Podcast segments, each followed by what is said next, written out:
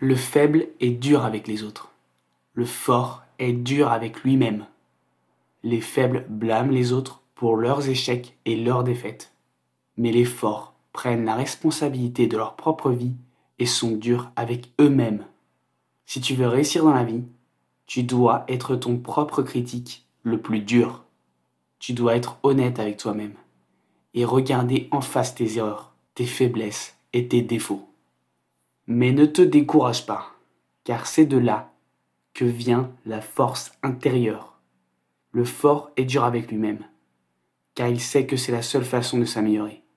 Il ne se contente pas de la médiocrité, mais cherche toujours à s'améliorer et à atteindre de nouveaux sommets.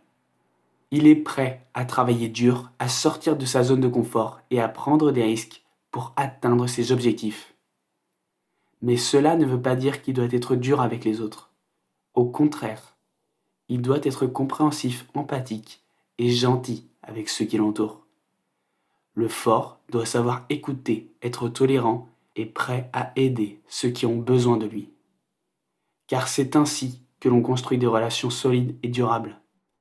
Alors, ne sois pas faible et ne blâme pas les autres pour tes échecs.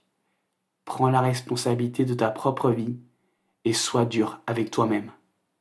Mais n'oublie pas d'être gentil, compatissant et serviable avec ceux qui t'entourent. C'est ainsi que tu pourras atteindre tes objectifs et être une personne forte à la fois pour toi-même et pour les autres.